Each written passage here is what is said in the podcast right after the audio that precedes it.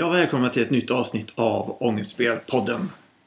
Och Ångestspelpodden, det är podcasten om gamla dåliga spel, retrospel och våra personliga nörderier som vi nördar just nu. Ganska mycket film och tecknade serier brukar det bli. Ångestspelpodden har ynglat ur Youtube-serien Ångestspel och precis som där så hostas den av mig, Daniel Lennér och... Jimmy Bäckström. Jajamän. Och det är den 31 maj och eh, det här är det sjätte avsnittet. Då kör vi!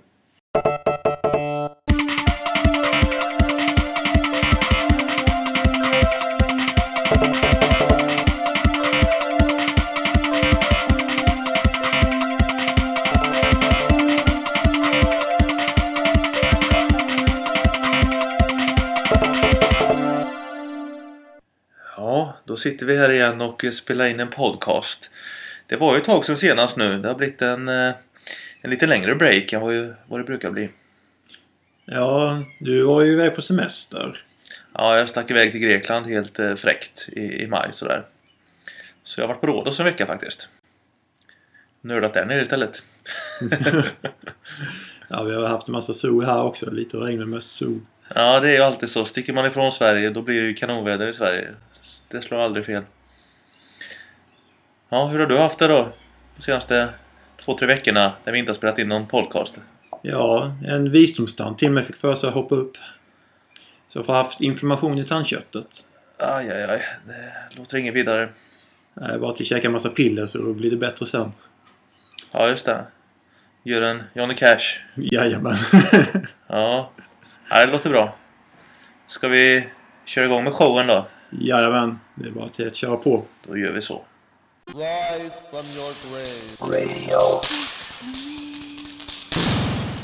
Ångestspelstatus. Ja, du har ju något nytt att berätta som du har gjort. En, nå- någonting att bocka av från bucket list kan man kalla det för. Ångestspel relaterat, tänker du då? Jajamän. Eh, ja, jag har ju faktiskt efter åratal av slit och kval faktiskt eh, klarat Turtles i NES. Eh, känns riktigt, riktigt gött faktiskt. Eh, det är ju en gammal akilleshäl det här. Eh, det känner ni till som har tittat på programserien. Eh, avsnitt 3 handlar ju om det här spelet då. Och jag förklarar att det var mitt största och absoluta hatobjekt genom alla tider. Eh, så inte längre för jag insåg att det gick att bemästra det här spelet. Och det är väl faktiskt tack vare dig Jimmy.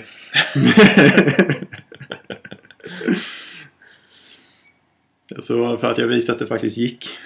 Ja, jag, jag har ju sett dig spela igenom det tre, fyra gånger tror jag. Och eh, eh, då insåg man att det var möjligt. Och så såg man lite hur du gjorde så här. Mycket det här att man kan, man kan skita i fiender och hoppa förbi dem och såna här grejer. Det var lite en aha-upplevelse. Så att jag hade att ta mig till Teknodromen. Vad är det? Femte banans boss eller någonting. Mm, ja, något sånt Eh, det bli. Ja. Det hade jag som ett delmål liksom. Att, att åtminstone få se den bossen liksom. För jag tänkte jag kommer aldrig klara den. Det är ju helt omöjligt. så då spelade jag ju till den då ett par gånger. Och sen så insåg jag att jag kan ju klara den här också. Och på den vägen är det, är det lite grann då. Eh, vi får se om det blir något specialavsnitt om den här bedriften kanske. För att det känns verkligen som en bedrift. För min del. När klarade du det här spelet första gången?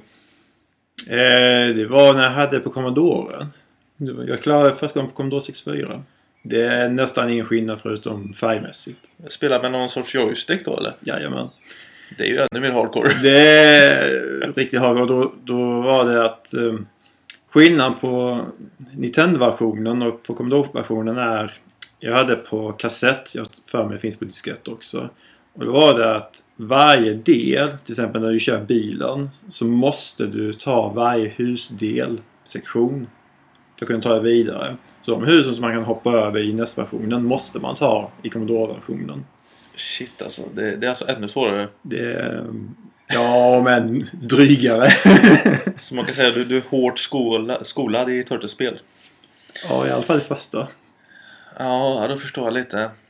Nej, som sagt, som jag sa i avsnitt 3 där så när man, när man var liten såg man aldrig någon som kom förbi dammen. Jag tror jag såg typ bussbanan en gång när jag var liten. Och då dog man typ direkt där i första huset. Och de kompisar jag kommer ihåg som hade Turtles på, på just Nintendo, 8-bitaren. De kom inte ens förbi dammen vad jag minns. Nej, man dog ofta i De dammen. dog hela tiden i dammen. Ja. Ja. ja, det är sjukt. Det är sjukt men nu är det den sektionen över. Ja, nu får man hitta något nytt ångestspel och bita i.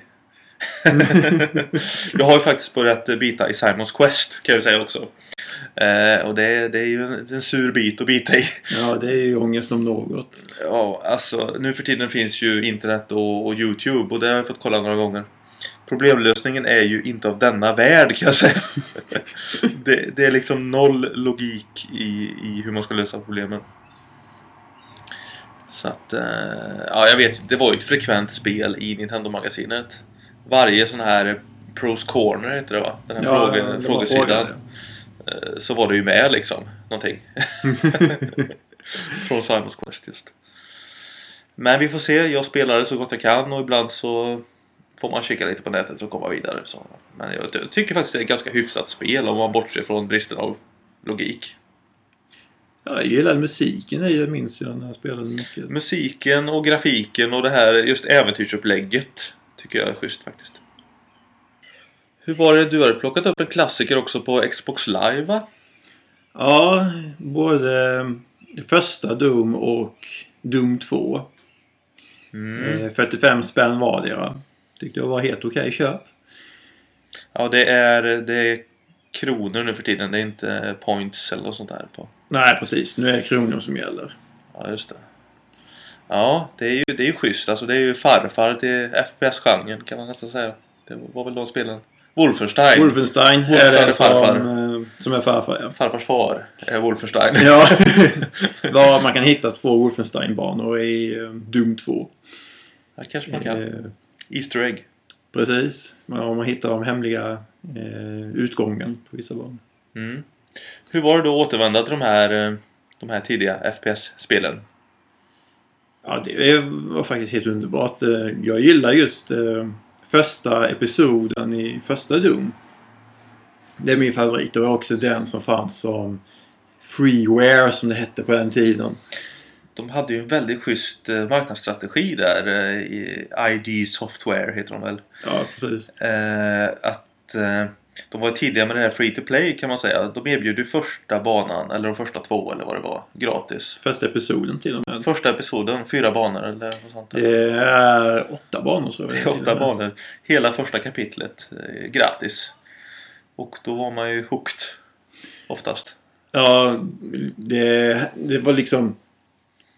Här är action direkt och lagom spännande och eh, fartfyllt helt enkelt. Och liksom så här skjuta ner demoner och känna sig häftig. Det var, det var så här riktigt ballt. Och eh, jag minns jag ville spela detta väldigt mycket med kompisar men sen kom ju Quake och förstörde allting. Så, så det blev inte så mycket där. Jag, jag minns speciellt att man kunde ju spela detta över LAN va? Man kunde spela multiplayer Mm. i, i, i Doom. Doom 1 körde vi aldrig men Doom 2 körde vi, körde vi på LAN. Och då var jag kungen liksom för jag kunde inte spela med musen. Eh, men jag var kungen på att köra med tangenterna va. Mm. Eh, de andra bara, nej vi kör Quake istället, det är mer roligare. Jag bara, nej vi kör det här. det, det, det räcker väl bra liksom. Ja, jag blev nedröstad där och sen så körde vi aldrig igen.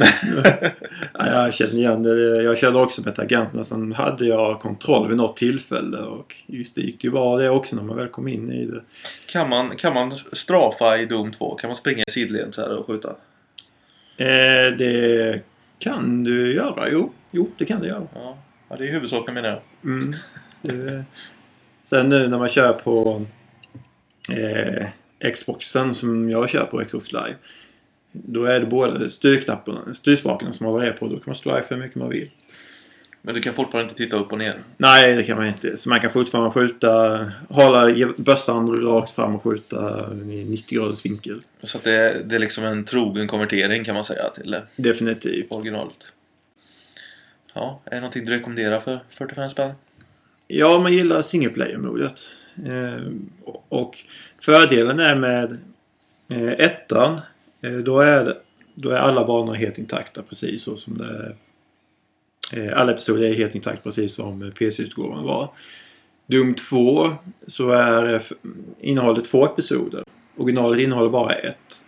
Så de har gjort en episod som bara är anpassad för just nedladdningen.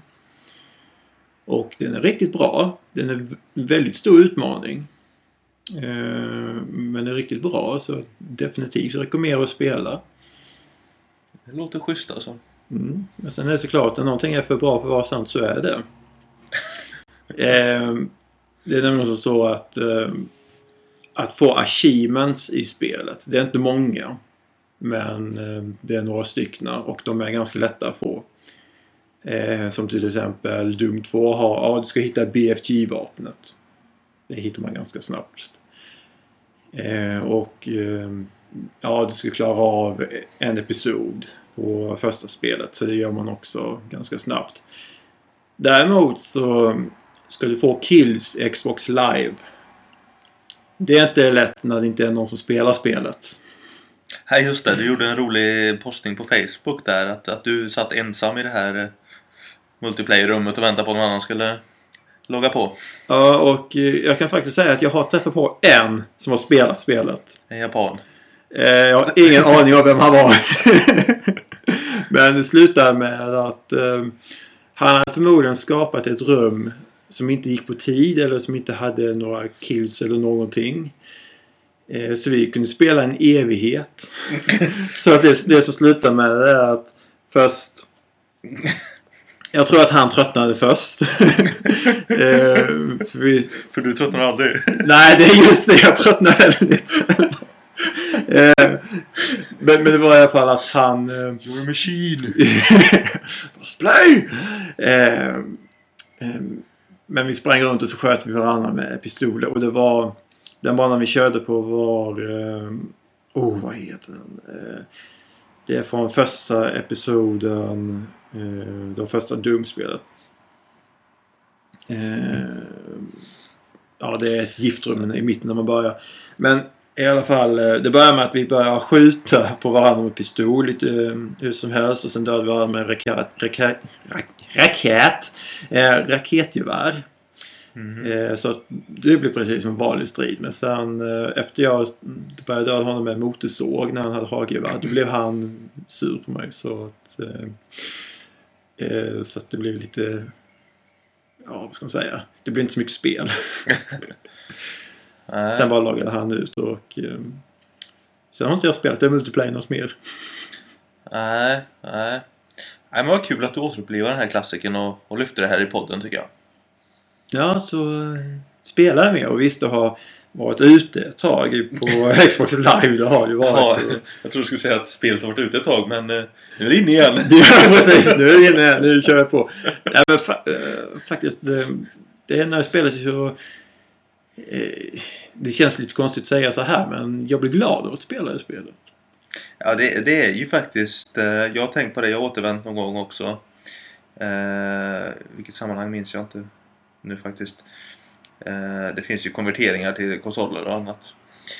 Eh, men alltså det, det är ju en klassiker alltså. Eh, precis som Super Mario... Super Mario Bros en klassiker liksom, Mm. som man blir glad av att spela. Så har ju Doom en plats i, i, i, i tonåren liksom. Som man återupplever lite grann när man startar spelet. Och just sådana här lösningar som visst, där finns det andra spel med. Men till exempel eh, man går in i, går in i ett rum och säger man Åh nej, nu har jag jättemassa motstånd och hur ska jag få ta mig förbi det här? Ja, men det finns en ganska, inte lätt, men eh, dumdristig lösning. Jag springer rakt in i rummet och springer ut igen för då börjar de skjuta på varandra. Ja, just det. Det är ju sådana lösningar. Just det, lite så här halvbuggigt så här. Ja, fast det var medvetet. De, de gjorde medvetet att um, de skulle vara fiender med varandra. Så att anledningen till att man springer in och sen springer tillbaka. Det är för att man ska få dem till att skjuta efter. Men så skjuter de sig själva. Eller Ja, skjuter ja. sina kompisar. Och då blir ju den som blir skjuten blir ju arg så går på den som sköt honom. Ja, just det. Just det. Ja, det finns en intressant making of där i en leveltidning också som jag har läst. Eh, det är rätt kul. Alltså alla episoderna har ju namn från Bibeln också, tror jag det är. Eh, Så de heter ju väldigt, så här, väldigt, väldigt köttiga saker. alla, alla, alla episoderna. Jag har någon samling hemma som heter Die Flesh Consumed, tror jag. Som är Doom 1 inklusive allt. Inklusive en skärmsläckare på CD-ROM. Som heter Die Flesh Consumed. Och det var liksom att de plockade upp någon sån här line ur Bibeln som de inte hade använt och satte på samlingen. Vad heter de? Knee Deep, Into Dead och The Shores of Hell och Inferno och, och sådana grejer heter episoderna. Det är gött. Men man kan säga att det, det är en klassiker som är värd att återbesöka, tycker du då? Definitivt. Och, eh, visst, jag förstår varför det inte är så många som spelar multiplayer. För det finns ju mycket bättre spel som, att spela multiplayer nu idag.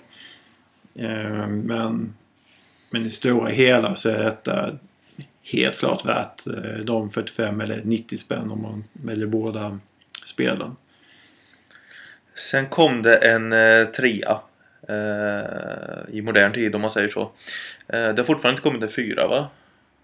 Nej, ja, Final Doom kom också. Eh, Ja. Mellan tvåan och trean. Ja, just det.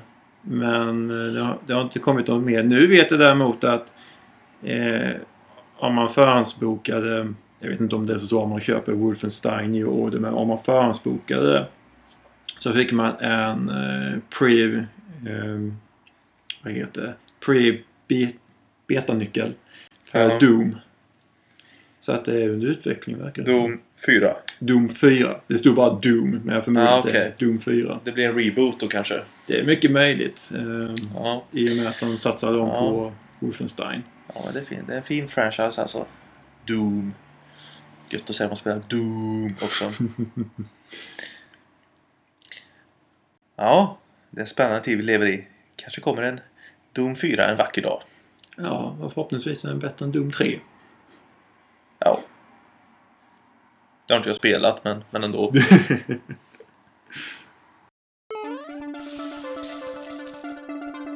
Sound system. Aktuella nörderier. Ja, du har ju tagit en liten ska man säga, smakprov av eh, Next Gen av spel.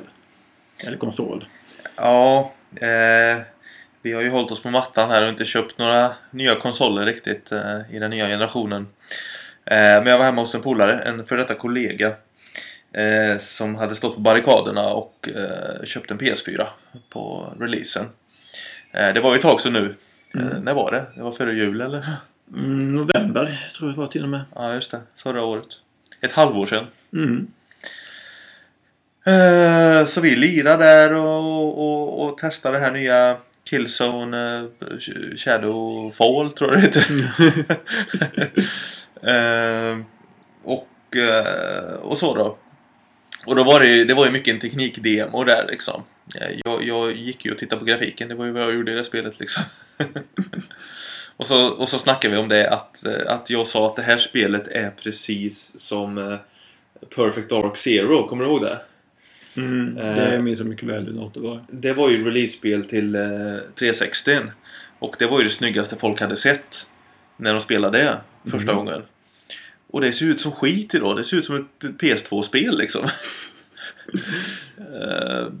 Så att då snackar vi om det liksom att antagligen kommer det här Killzone då. Det släpptes ju först då. Release-spel. Det kommer bli ett sånt spel. Det kommer att se ut som skit om fem år liksom. Det, det är svårt att tänka sig för att det, det Alltså det är ju bättre flyt alltså. Det var ju den största skillnaden. Grafiken blir ju inte så här enormt mycket bättre faktiskt om jag ska vara ärlig. Utan det, det är att det flyter bättre. Rökeffekter är lite snyggare. Ljuseffekter är snyggare. Så att då blir det den här över, överanvändningen utav Lins flare istället. Så överallt så får man en sån här. Man blir bländad av liksom en ljuskägla och så blir det en Lins flare över skärmen. Så. Eh, så gillar man det då ska man köpa en PS4. Men man blir bländad, köper en PS4. Gillar man att bli bländad i spel och få en linsflare över skärmen, köp en PS4. Nej, nej, jag var väl inte så här jätteimponerad faktiskt. Men det hade väl kanske mycket med spelet att göra. Eh, det är inte så kul att spela sådana här FPS-spel alltså. Eh, tycker jag. Säger du efter vi har pratat väldigt mycket om Doom. Ja, men det, det är ju kult va? det, är, det är ju ett retrospel. Ja, det är sant. Nej, men sen testade vi Octodad och det var däremot riktigt, riktigt kul alltså. Eh, väldigt, eh, väldigt speciell eh, grafik, eh, väldigt speciell eh, story och väldigt speciell kontroll. Kontrollen var den stora, den stora roliga grejen där alltså. Eh, som jag tror jag skrev det till dig tror jag, eh, eller sa det till dig, att det är inte så många spel som man utvecklar en egen gångstil i. Men det gör man liksom i Octodad. Eh, jag körde liksom så här, jag gick fram med så små trippande steg så här för att ta mig framåt. Medan min kompis som hade varvat spelet var van då visserligen, han tog liksom stora så här älgakliv liksom. Mm. Men det kunde inte jag göra, det var liksom helt omöjligt. Jag trippar fram så här på, på de här tentaklerna som man har som ben. Ja, riktigt, riktigt bisarrt spel. Eh, Det var kul. Det var kul. Men alltså det var inte så mycket Next Gen. Alltså det, det, det funkar väl på konsolerna vi har idag också. Jag vet inte om det är några spel egentligen som har släppts nu som är direkta... Ja, vad ska man säga? Spel som fungerar bäst på Next Gen än på de, de som redan finns. Alltså vi är ju i en övergångsperiod så att spelen släpps ju till alla, alla formaten liksom. Ja, det är ju tyvärr så. Ett och samma spel på tre sådana här sju konsoler. Jag vet inte, Watchdog har väl släppts nu? Det släpps väl till allt? Typ. Ja, det har... Ja, förutom...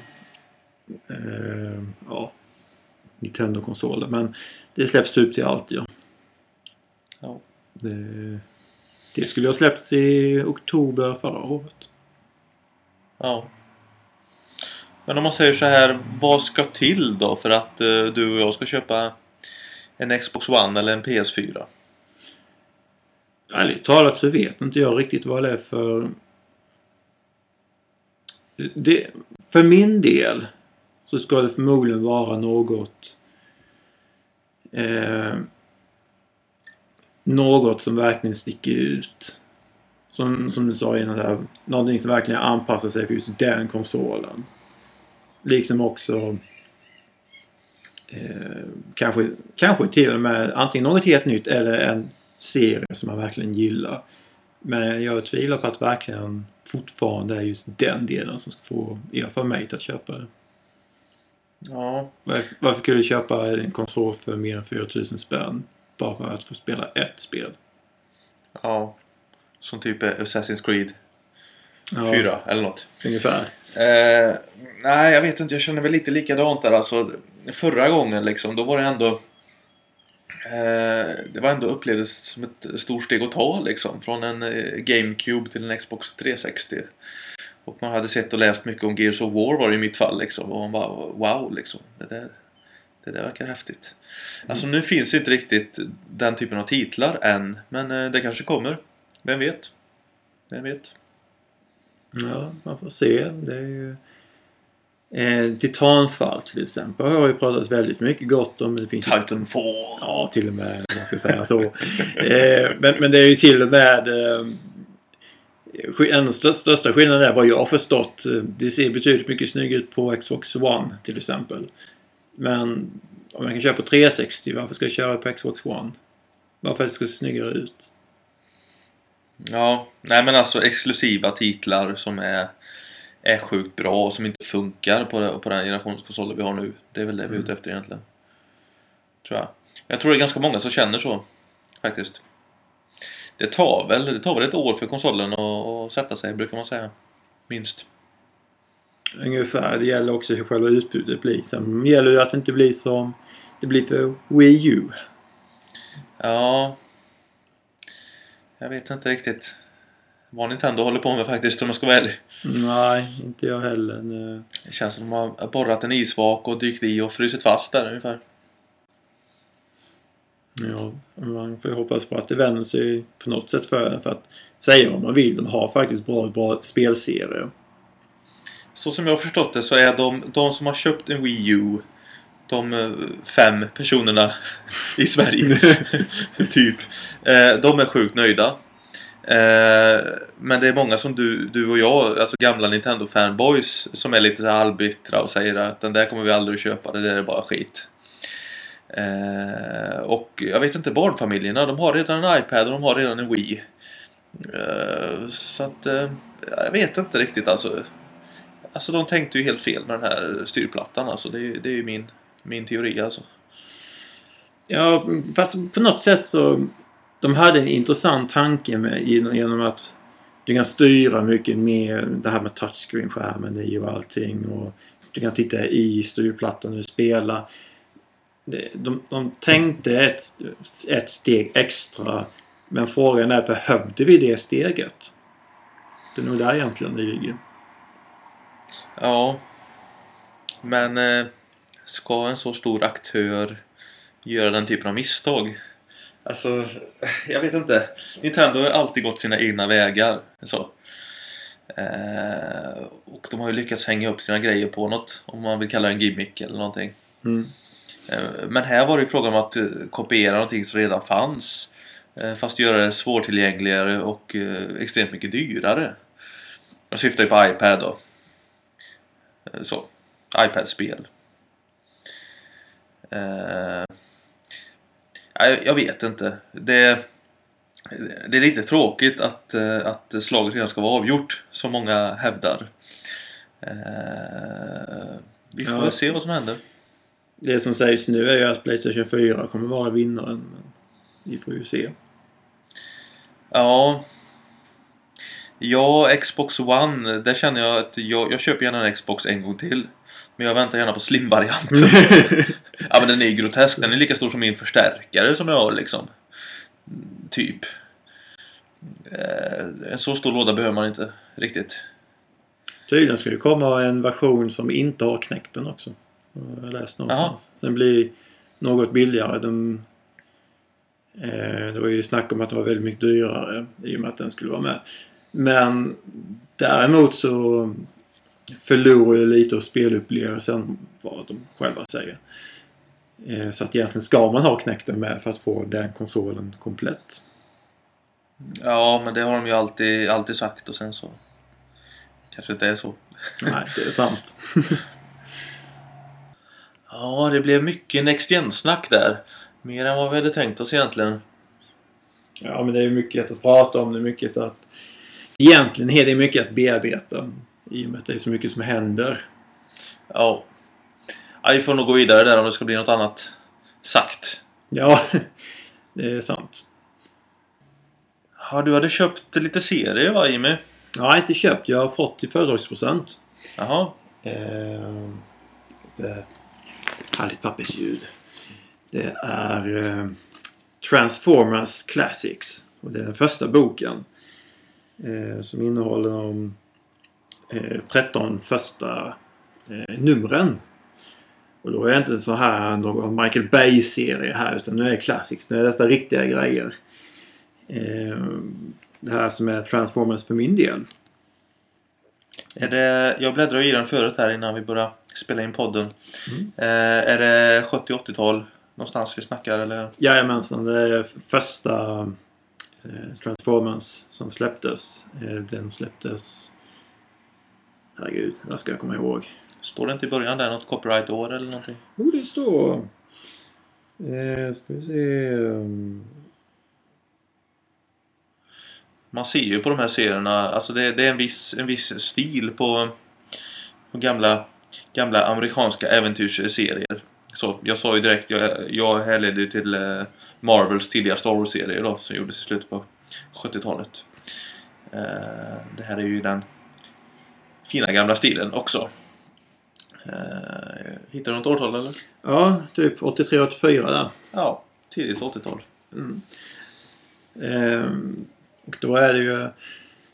ehm, vad jag tycker är intressant att läsa det är, det är att det första numret har jag läst en gång tidigare. Sen tror jag det är nummer 12 och 13 som jag också har läst. Men ingenting däremellan. Det fanns ju en svensk serietidning, vill jag minnas. Ja, det gjorde det. Ehm, och eh, det är nummer som står med den här Classics. Det är likadant som släpptes i Sverige också. Eh, och eh, det är ju verkligen nostalgi när man läser och ser att ah, så här började det, vad häftigt det är och eh, hur de har gjort. Och jag läste väldigt mycket eh, eh, Transformers då, som släpptes senare. Eh, det som släpptes där under eh, slutet av 80, början av 90. Och stilen är ju väldigt mycket annorlunda då än vad den var när den som först kom. Mm, mm. Eh, Men det är verkligen härlig nostalgi att läsa. Är det, liksom, är, det, är det bra? Är det bra manus också? Mm. Eh, Lite lökigt blir det ibland. Eh, men, men det blir så mycket annat. Men däremot eh, det, det håller upp. Eh, det är ändå en ja, barnsligt trovärdig bild. Nu ska vi tänka på att detta är detta, detta gjorde ju bara för att kunna sälja ännu fler leksaker. Men ehm, Det är väl det som är invändningen mot Transformers lite grann där. Att, att det, det, det är så tydlig merchandising liksom. Ja, G.I. Joe är ju samma sak egentligen. Visst, det är ju eh, amerikanska soldater och så, men det är också anledningen bara för att kränga leksaker. Och sen det som är intressant för Transformers del är att från början var det bara tanke på att det skulle släppas fyra nummer, sen var det klart. Men det blev så pass populärt så de fortsatte. Mm. Det går alltid att hitta på en fortsättning. Ja, vilket är intressant om man läser där för att eh, fjärde sista numret till slut är med att Shockwave har kommit och eh, ligger massa döda autoboter runt omkring honom. Sen fortsätter det. Ja, men Marvel har gjort det många gånger. De har rebootat och haft sig. Det är sant. Ja, på tal om Marvel, Spindelmannen är med i nummer tre. Då har han sin svarta dräkt på sig. Men då måste ju Marvel vara med på något sätt. Ja, eh, jag försöker bläddra lite grann där i lite grann och eh, det är Hasbro tillsammans med Marvel som arbetade fram detta. Ja, ja. Så de, Det är intressant att det inte är någon Marvel-logga på boken då. För att Marvel brukar ju vara duktiga på att sätta sin logga på allt. Då blir Mm, det är sant. Eh, men av någon anledning så är det så. Och det har inte stått med någon Marvel-logga i svenska tidningar heller vad jag minns. Ja men det är ju inte bara jag som har läst en massa serier. Du har väl också gjort det? Fast på läsplatta vad jag förstått. Ja, eh, för att ta storyn eh, till sin början så åkte jag ju till eh, Grekland då för två veckor sedan nu. Eh, och hade med mig två volymer av eh, The Walking Dead på svenska i bagaget. Eh, och jag hade läst ettan och tvåan tidigare och jag läste trean och fyran i Grekland på papper. Då. Eh, fyran slutade med en cliffhanger och man var ju sjukt sugen på att fortsätta läsa. Eh, så att jag frågade ju på Facebook då liksom att hur, hur gör man? Jag är i fucking Grekland, hjälp mig! och så sa jag det att helst vill jag ju lägga pengarna hos svenska Apart förlag om det går. Eh, så.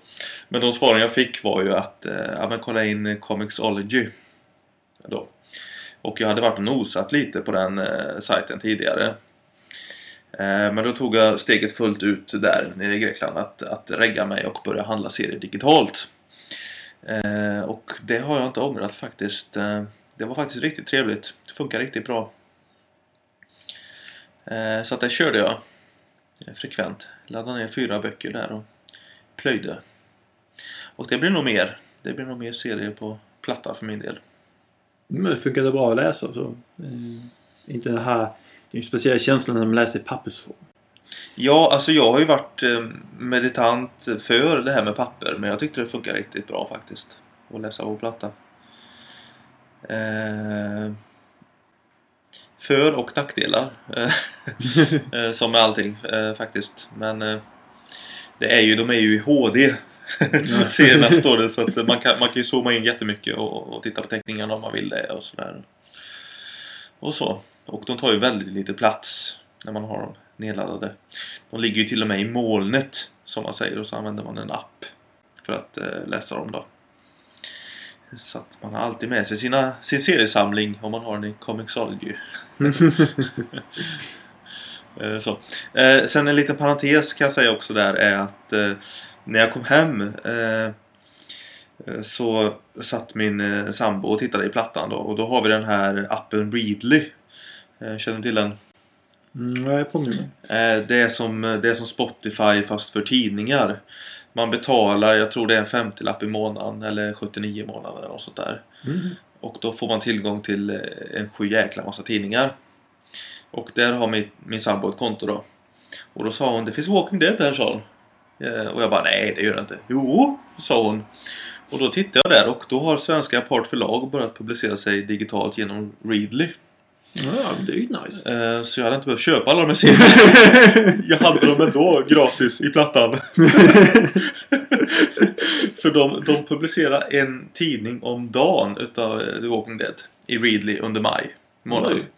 Fast nu har de trappat ner så nu är det en tidning i veckan vad det verkar. Så nu går det liksom eh, lite långsammare så utgivningen. Så jag hade väl behövt köpa kanske två böcker men inte fyra Inte böcker. fyra. Jag kan spara 200 spänn. Och det, var, det är väl min, min invändning mot uh, Comixology där att böckerna är inte så otroligt mycket billigare som e-böcker. De kostar ungefär en hundring. Eh, och jag kan tycka att de skulle vara lite billigare när det inte är papper i leken. Så att eh, bra men inte eh, ingen cigarr eh, som man säger. Kanske.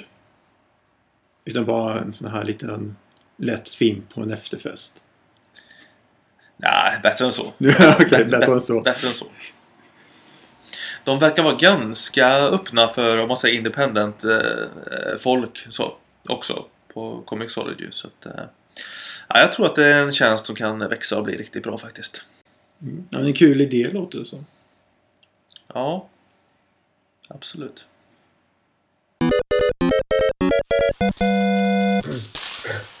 Ja, ja men annars... eh, ja. Ja, vad händer annars? Du håller på med din webbserie. Den har Mm. ångat på nu i några veckor va? Ja. Det har blivit uppdateringar tisdagar och torsdagar fortfarande. Ja, går det bra att rodda en webbserie tycker du? Ja, ehm, om man säger så här att de dagarna som den uppdateras. Det är ju då det kommer flest besökare. Sen när det, de dagarna den inte uppdateras då är det ju tomt. Eh, Du, du kollar statistik och sådär? Ja. Mm. Mm. Så eh, vi har haft ungefär eh, 80 besökare som mest på en dag. Ja men det är ju bra. Det är bra. Så eh, det är gott. Gör du någon, har du gjort någon reklam då? På några forum eller någonting eller? Ja, jag har gjort lite reklam på Facebook och eh, sen har jag gjort reklam på både min blogg och eh, via Deviant Art. Fast det är svårt att göra reklam på Deviant Art på en serie som är svensk. Ja. Ja, det är lite min uppfattning också. Det är internationellt engelska som gäller där. Men jag vet, jag, jag postade på min Facebook och det var någon som delade där. Någon seriekompis. Det som är tacksamt är ju att seriefolk är ju är ju benägna att likea och, och dela saker och sånt där. Så man har mycket hjälp utav communityn där. På Facebook. Och sånt är jätteroligt. Mm. Men det ångar på som sagt och som sagt det går fortfarande bra och det hoppas jag ska fortsätta att göra. Jag tänkte på det, det ger i runda slängar 100 strippar på ett år. Och göra två i veckan. Ja. Det, Mm. Förhoppningsvis blir ju tanken att ehm, det är ju många som gör tre strippar i veckan. Och det är ju det som är lite drömscenariet. Men jag känner att nu till en början så vill jag åtminstone hålla mig på två strippar. I och med att jag fortfarande gör ju uppdaterar en bild i veckan Ja. Ja, just det. eh, på Tumblr-kontot. Eh, Men det känns som att, eh, att, att du är öppen för när det kommer nya grejer så här. Då, då, då kommer det i serien liksom. Det, är- det är ju till viss del självbiografiskt. Mm. I alla fall. Så det är så. Du har liksom ingen, ingen stor övergripande story du ska få in. Utan eh, du tar det som det kommer lite. Som en eh, dagbok eller Till en början blir det lite som det kommer ja. Eh, nu känner jag för att teckna den här idén. Då gör det liksom. Precis. Mm. Ja, men det, det är nog sunt tror jag. Sen får man ju, du vet om man ska resa bort och sånt där, då får man lägga upp ett lager och sådär. Ja. det är liksom så här ställa in tider och sånt. Eh, för jag vet, eh, det som jag tänker nu inför det är att de senaste två, tre åren till och med. Eh, två åren det blir. Herregud, åren går så snabbt. Eh, när det är jul så brukar jag alltid göra någon julkalender. Eh, där funderar jag redan nu på hur jag ska göra. För förra året till exempel, då hade jag på min blogg gjorde jag en julkalender som uppdateras 25 eller 26 dagar. Och då hade jag också Tumble-kontot vid sidan om. Som uppdateras också varje dag. Mm. Sen, som denna serien kommer nu med så blir det ju tre saker. Ja, men... Så jag ska se och hur jag planerar att göra det. Det, det ska inte vara så att det blir för mycket och dåligt på det sättet. Nej, det gäller ju att hitta, hitta en nivå där man liksom trivs och det, det fungerar liksom. En, en rutin. Eh, pratade jag mycket om när jag var lärare i teckning och sådär. Eh, det är gött om man kan hitta det. Definitivt.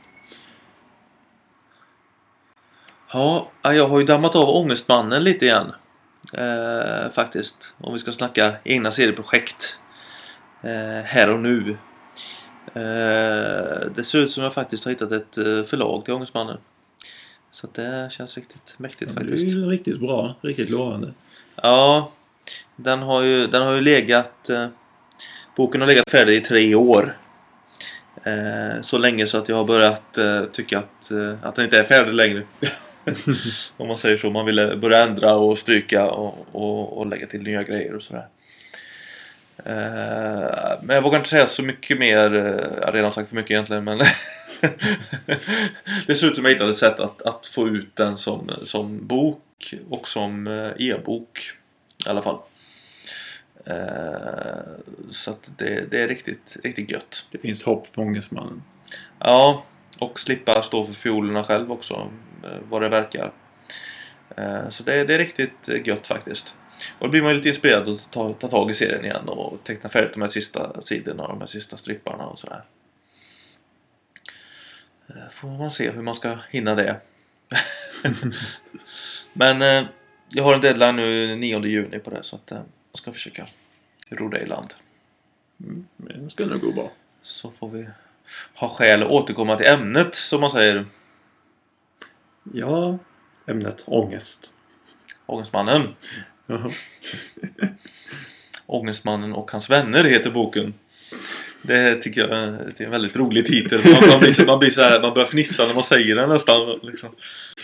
Vadå, någon som heter Ångestmannen kan väl inte ha några vänner? Liksom det, det borde vara en motsägelse i, i namnet som jag gillar alltså. Fast han kanske har ångest för att han har vänner. det blir lite det med. Ja, ja det, det är väl så till stor del faktiskt. Det väldigt, väldigt många dysfunktionella hjältar i, i Ångestmannen. Jag vet inte, ja, du har läst serien va? Du har läst fanzinen? Jag har läst fanziner, ja. Ja. Jag har gjort fyra fanzin. Och boken är ju en sammanställning av eh, allt det materialet och lite till kan man säga. Också en väldigt, eh, väldigt pretentiös avslutande del med extra material med texter och bilder. Eh, Men det ser ut som allt får komma med där så att det är gött. Det är härligt att höra liksom, att det händer lite på den fronten också. Ja, ja, det ska bli kul att det förhoppningsvis blir en bok utav det hela. Ja, eh, mycket saker som pågår för egen del men en annan sak på tal om just eh, böcker och så. Du läser ju någonting med av Henrik Bromander. Ja, eh, han kommer med i alla poddar. Det är helt, helt, helt sjukt det här. Eh, ja, jag läser Bromanders, eh, inte de- debutroman, men eh, hans senaste bok, eh, Riv alla tempel nu. Eh, har väl kommit eh, nästan halvvägs. Eh, så. Första delen är en trilogi om manlighet, så det handlar om handlar om mobbing och eh, hämnd och muskelbyggande och eh, kroppsstyrkan och anabola steroider och såna här grejer. Eh, riktig härlig feel bad läsning.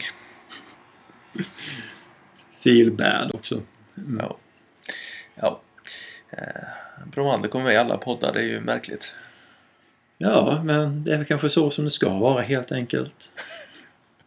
Ja, vi tar väl och rundar av då. Ja, det blir väldigt mycket snack denna gång. Och det är ju inte alls säsong för ångestspel alls. Det är ju vackert väder ute nu och, och sådär. Så ut och lek barn! Ja, så ha det så gott så vi hörs. Ha det bra, hej! Ha